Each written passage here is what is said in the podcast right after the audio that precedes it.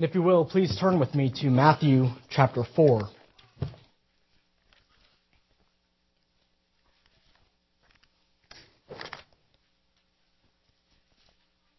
Matthew chapter 4. Uh, we're going to read from verse 18 to the end of the chapter.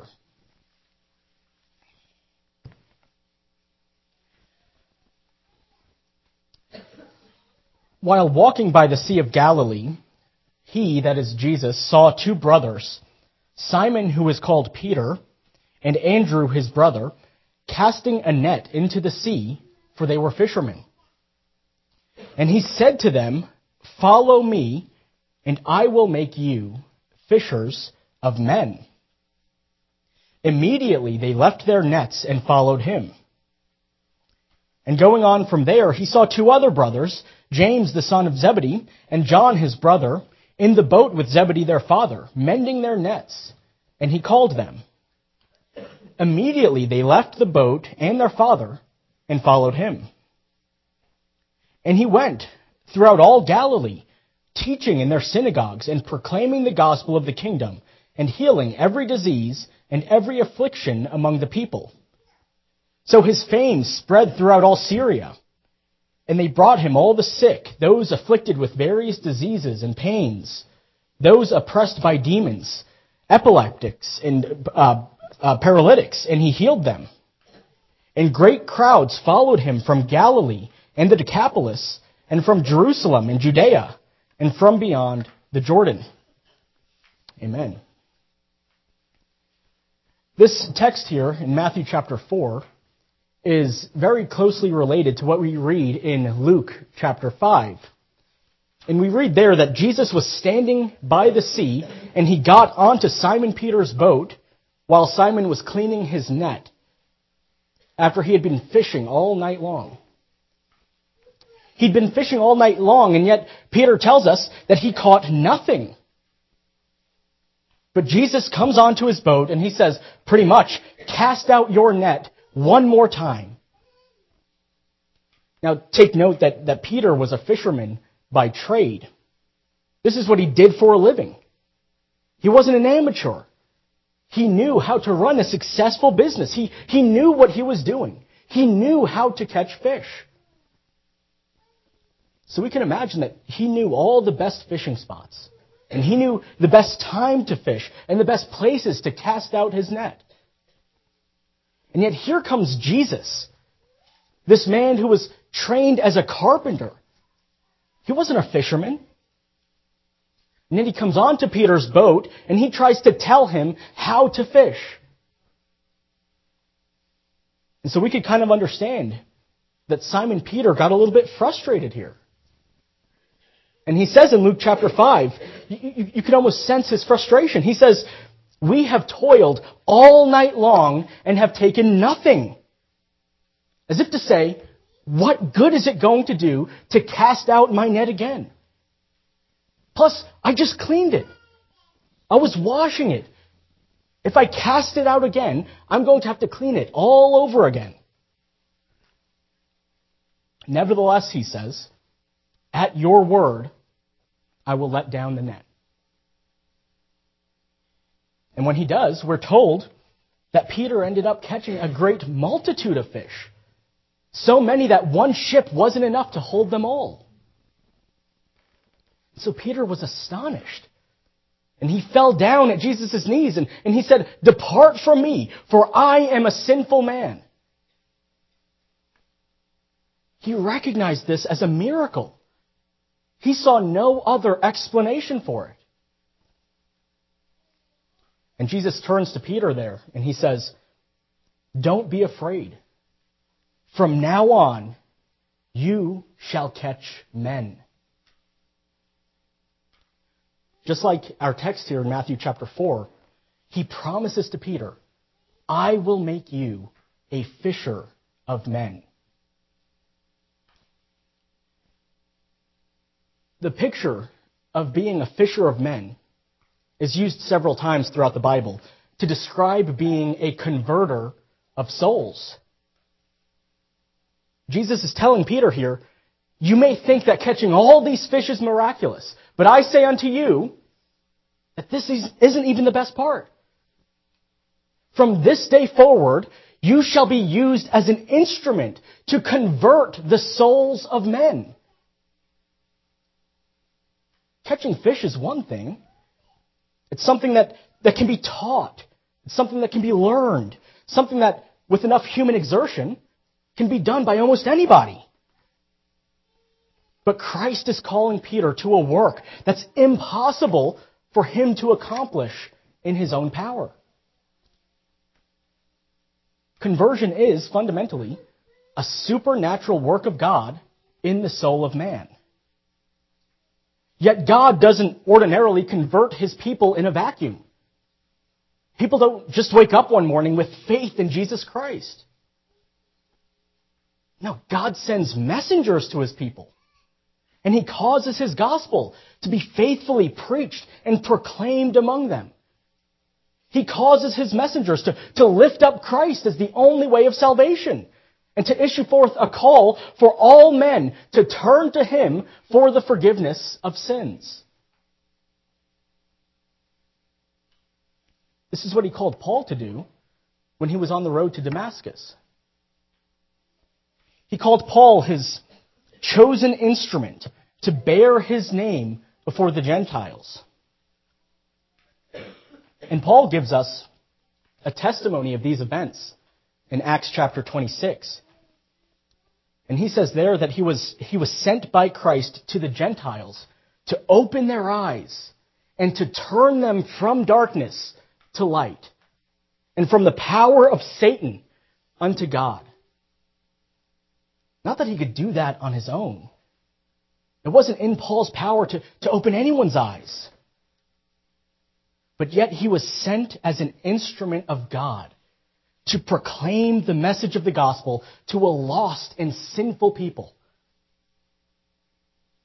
And God, according to his will, causes his word to bring people to faith by the power of his Holy Spirit. He causes his word to give life to the spiritually dead. He causes His Word to, to, to give light to those who are bound in the chains of darkness. He causes His Word to catch men in the net of His gospel. And He reels them in and draws them out of the waters of sin. And He sends His people out into the world to accomplish this task. He sends His people out into the world to bring the gospel to the nations that by it his elect may be drawn in and come to saving faith. Now, the, the duty and the promise found in the words of Matthew 4:19 have a particular application to ministers of the gospel. Follow me, and I will make you fishers of men. And what they do? Immediately they left their nets and followed him. They left their work within the world for the sake of the work of the gospel. Ministers of the gospel are called by God in a special way to become fishers of men. They're called, like, like the disciples here in our text, to forsake their worldly employments and to commit their time and their energy to the task of converting souls. And they're to have a passion for preaching the gospel and a heart for evangelizing the lost and a desire to see the, the kingdom of God propagated throughout all the world. And they're to spend their time and their talents and their resources to that end with the conviction that God is equipping them for that task. So we ought to pray for ministers with this kind of heart to be raised up in our churches. Men who will take the gospel to the nations. Men who will preach on street corners and, and evangelize the lost. And men that, that will faithfully proclaim the gospel behind the pulpit week after week. Knowing that, that preaching is the ordinary means that God uses to convert sinners unto Christ. and to build up and strengthen those who are in the faith. Pray for these kinds of men to be raised up in our churches. And as a church that's currently searching for a pastor, let me encourage you to pray for this kind of shepherd to be brought to us. A shepherd not just with a heart for the sheep, but also for the fish.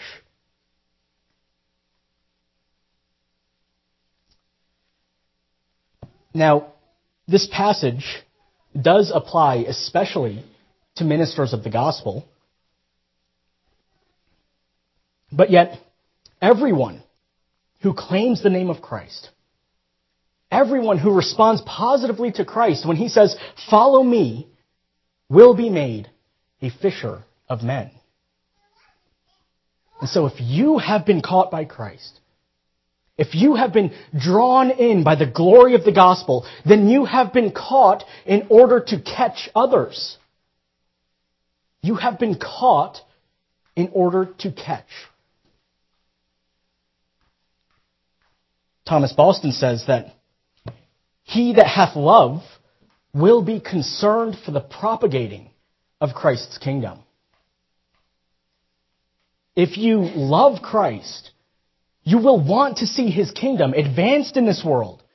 And you will do what it takes to, to see his kingdom advanced in your own communities, in your own workplaces, in, in, in your own spheres of influence. In fact, this is what we pray for in the Lord's Prayer.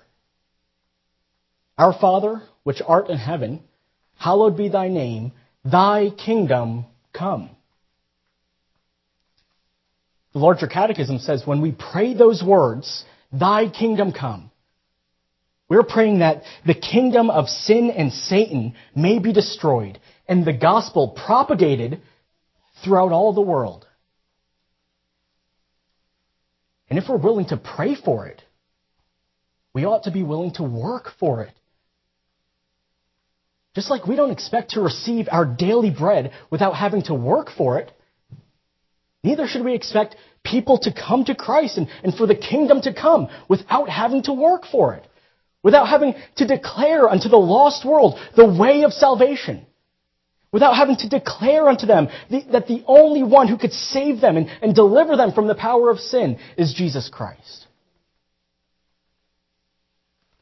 So while you might not be called to preach the gospel publicly, you are called to some kind of work in this world to serve the common good of the people in your homes and at your jobs.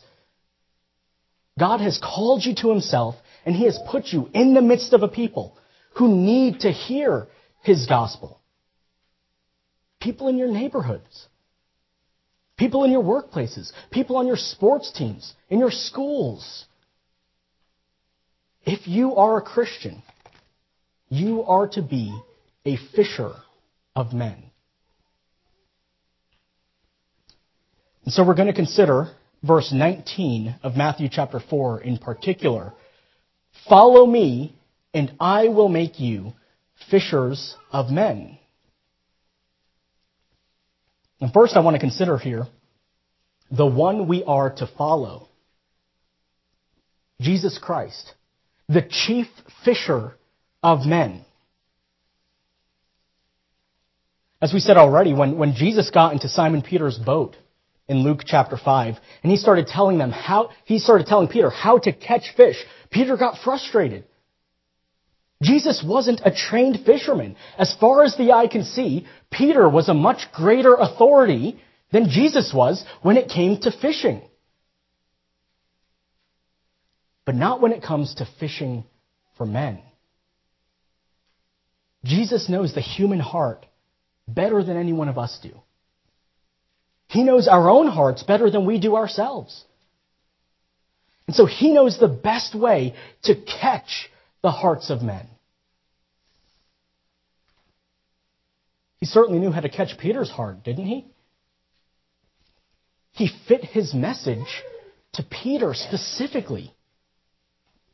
He did what Peter thought was impossible. It seemed foolish to Peter to cast his net into the water again after a long night of, of failure. But he did. He listened to Jesus. And Jesus did what he considered to be impossible. And so he was immediately struck with a sense of guilt. Depart from me, for I am a sinful man. He was left astonished and in awe of Christ because he knew that it was Christ who caused his nets to be full. We see examples of this throughout Jesus' ministry. That Jesus often, he uses the language of his audience, so to speak, in order to communicate his teaching. With Peter, with Peter, he used fishing. Around farmers, he used a mustard seed. Around a hungry crowd, he used bread. Around a thirsty woman, he used water. His message never changed. But the means that he used to teach it did.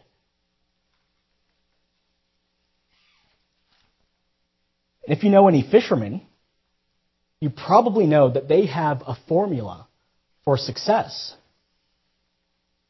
See, they know that if they want to catch a certain type of fish, they're going to need to use a certain kind of bait.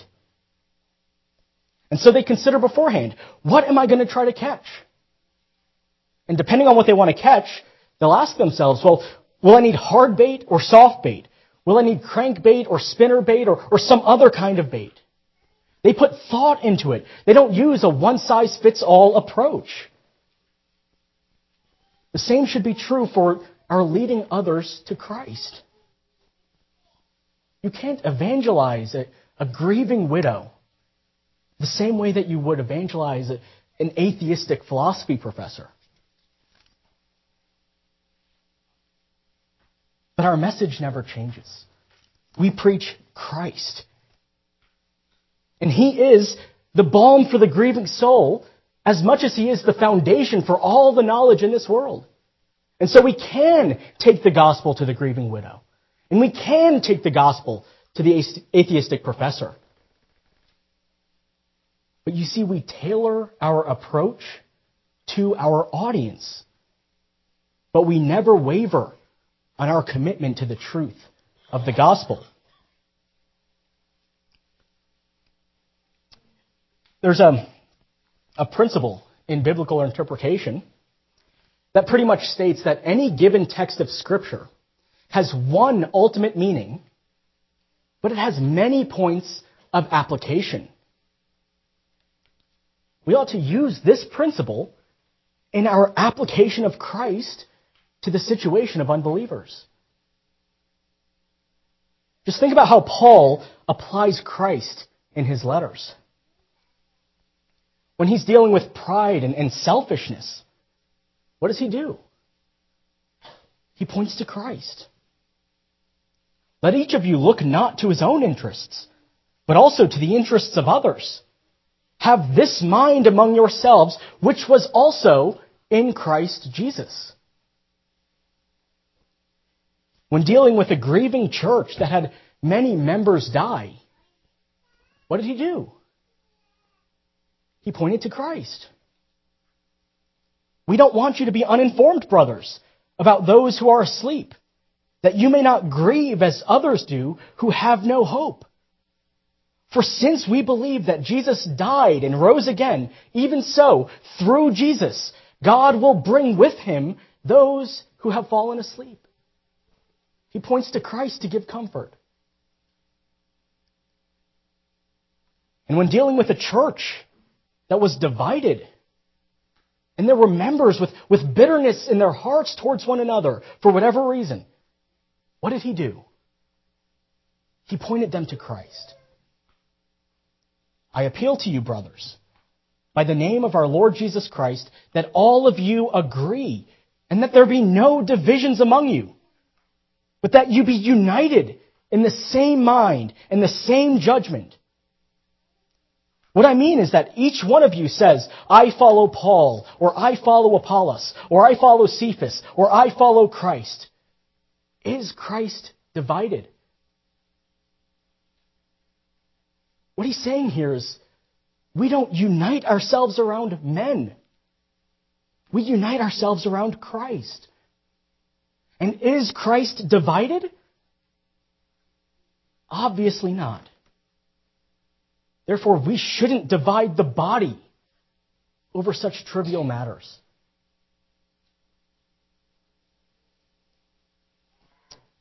Do you see how the one objective person of Christ can be applied in so many different ways? That's our goal. We take Christ and apply him to the needs of those around us. And Christ, as the chief fisher of men, who communicates his gospel to the hearts of so many different kinds of people, he's able to instruct us and to equip us for this task. He's the chief fisher of men. So we learn from him. We follow him. That's our second point. We have a duty. We must follow Christ. In the context of our text here, Jesus was literally calling his disciples to follow him in the world, to watch him, to listen to him, to serve alongside him. But it was more than that. It was also a spiritual call. It was a call for them to submit their hearts to Him, to leave their love of sin and, and worldliness, and to commit themselves to Him. So we have this duty as well. We all must follow Christ. And when He calls you, He's claiming you as His own. He's saying, Your time is mine. Your talents are mine. Your entire lives are mine. And I will set you apart to be used as an instrument to draw sinners unto me. Follow me, and I will make you fishers of men.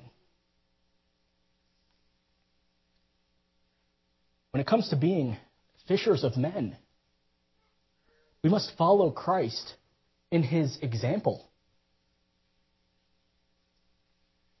Throughout the Gospels, Jesus displays the kind of hearts that we ought to have towards unbelievers. Jesus displayed a heart that, that kept the souls of men always before his eyes, and he always sought to do good unto them. When he saw unbelievers, he had compassion on them. Matthew 9:36 When Jesus saw the crowds, he was moved with compassion for them because they were harassed and helpless like sheep without a shepherd. When he saw unbelievers, he was grieved for their hardness of hearts. Mark chapter 3 and verse 5. And he looked around at the Pharisees with anger and was grieved at their hardness of hearts. When he saw unbelievers, he wept for them. Luke 19:41. And when he saw the city, he wept over it, saying, "Would that you had known on this day the things that make for peace, but now they are hidden from thee." Jesus had a heart for the unconverted, a heart that had compassion on them, a heart that grieved for them, a heart that wept for them. May we follow Christ in, in his heart for the unconverted. A good question to ask yourself is where is my heart when I look upon a sinful world? as we see in the example of Christ, there is a place for anger and frustration against sin. But there's got to be more than that. In the face of sin, we ought to be sorrowful. Like David in Psalm 119, we ought to be able to say, my eyes shed stream, streams of tears because people do not keep God's law. Matthew Henry writes, The sins of sinners are the sorrows of saints. Do you have that kind of heart? Do you have a heart not just for condemning people for their sins, but for leading them to Christ so that they may love and obey Christ?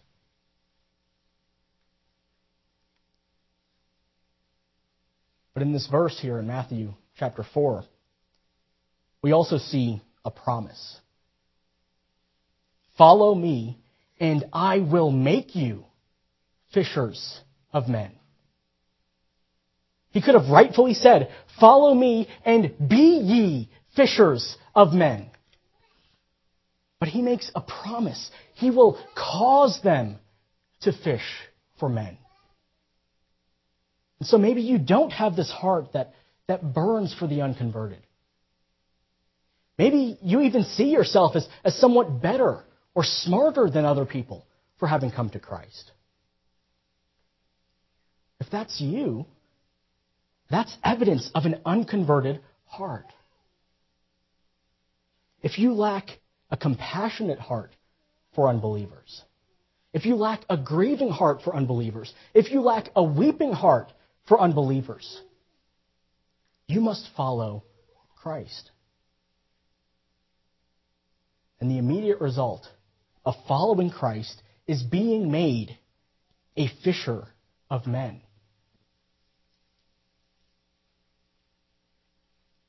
But maybe you do long to see people come to Christ. But you, you doubt and, and you don't have confidence in your ability to convince anyone to come to Him. Well, in one sense, your gifts are never so small that they can't be blessed by God. And so you should trust that God is able to use even your humble and feeble attempts of, of sharing the gospel to bring a sinner to faith. But in another sense, your gifts are never so great as to be able to convince anyone to come to Christ. It's not in your power to do it. Paul tells us God chose what is foolish in the world to shame the wise. God chose what is weak in the world to shame the strong. God chose what is low and despised in the world even things that are not, to bring to nothing things that are, so that no flesh may boast in the presence of God. The glory of the gospel isn't found in, in your ability to speak, or in your wisdom, or in your ability to, to for, form coherent arguments, or in your personality. The glory of the gospel is in the power of God.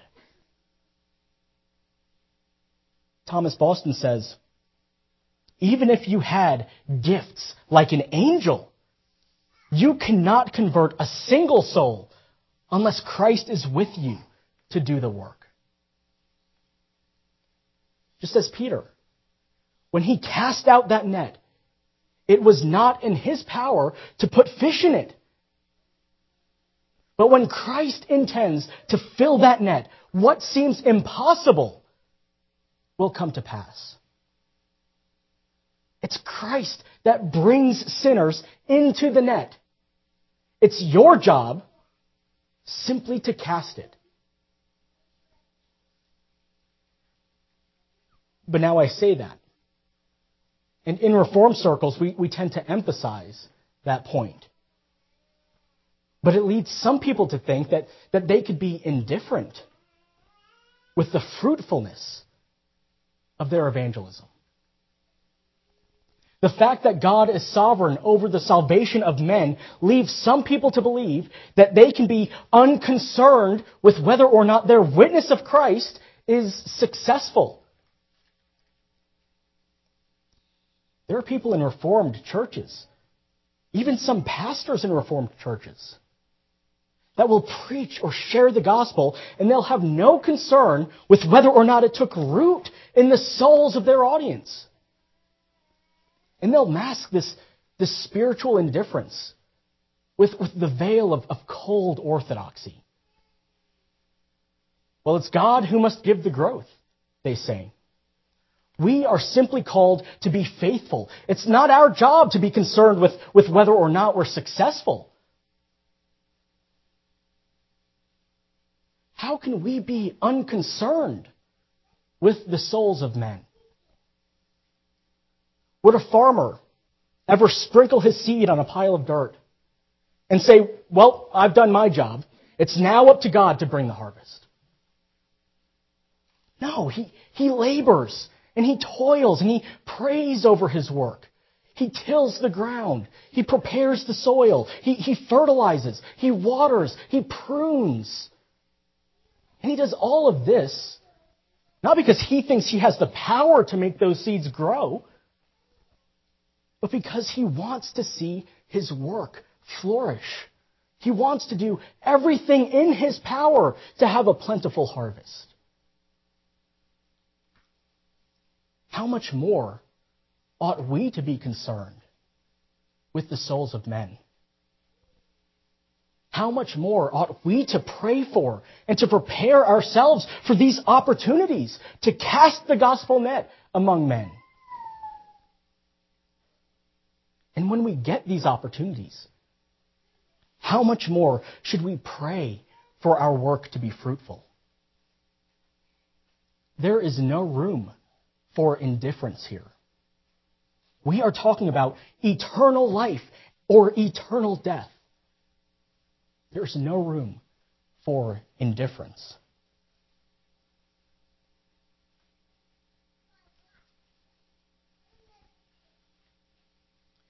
We see in verse 21 that when the Lord called James and John, they were mending their nets. See, a fisherman knows that he relies on certain tools to be successful in his work.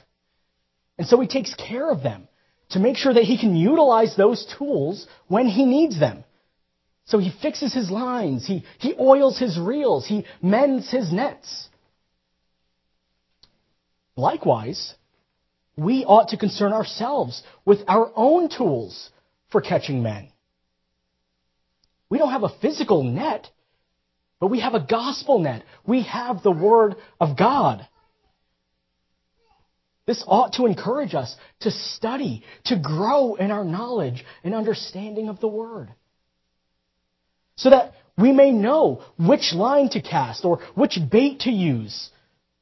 So that we would be prepared to give a reason for the hope that's within us when the time comes. We should want to be as effective as possible in catching fish. God has called us to be instruments of the conversion of men and growing in knowledge and, our, and, and proficiency in the Word of God is one of the ways to be a useful tool for that end.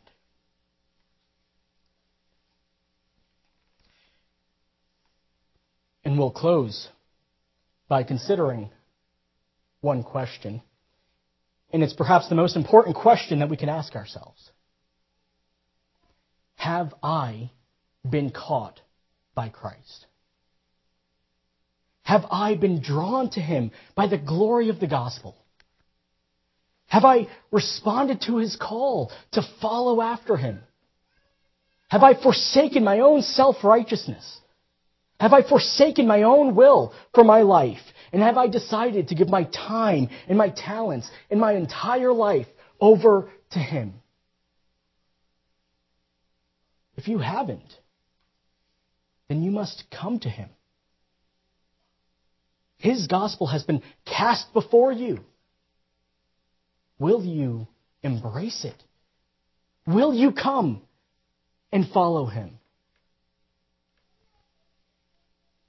If you have been called by Christ, then know, first of all, that you have no room for boasting. You were at one time just another fish in the waters of sin, and it's only by grace that you were caught by Christ. Praise Him today that even when all you knew was sin, and all you delighted in was sin, that He took you into His net and held on to you and would not let you go. Praise Him. What grace and what mercy that He would pull you from the very waters which would lead you to hell. But also know that if you have been caught by Christ, then you must be a fisher of men. You have been caught in order to catch. And your heart ought to burn for, the, for unconverted souls. So pray earnestly for the unconverted people in your own life. And cast the gospel net before them. And pray for God to bless your work, to further His kingdom. Follow me, Christ says, and I will make you fishers of men. May we be a church that fishes for men. Amen.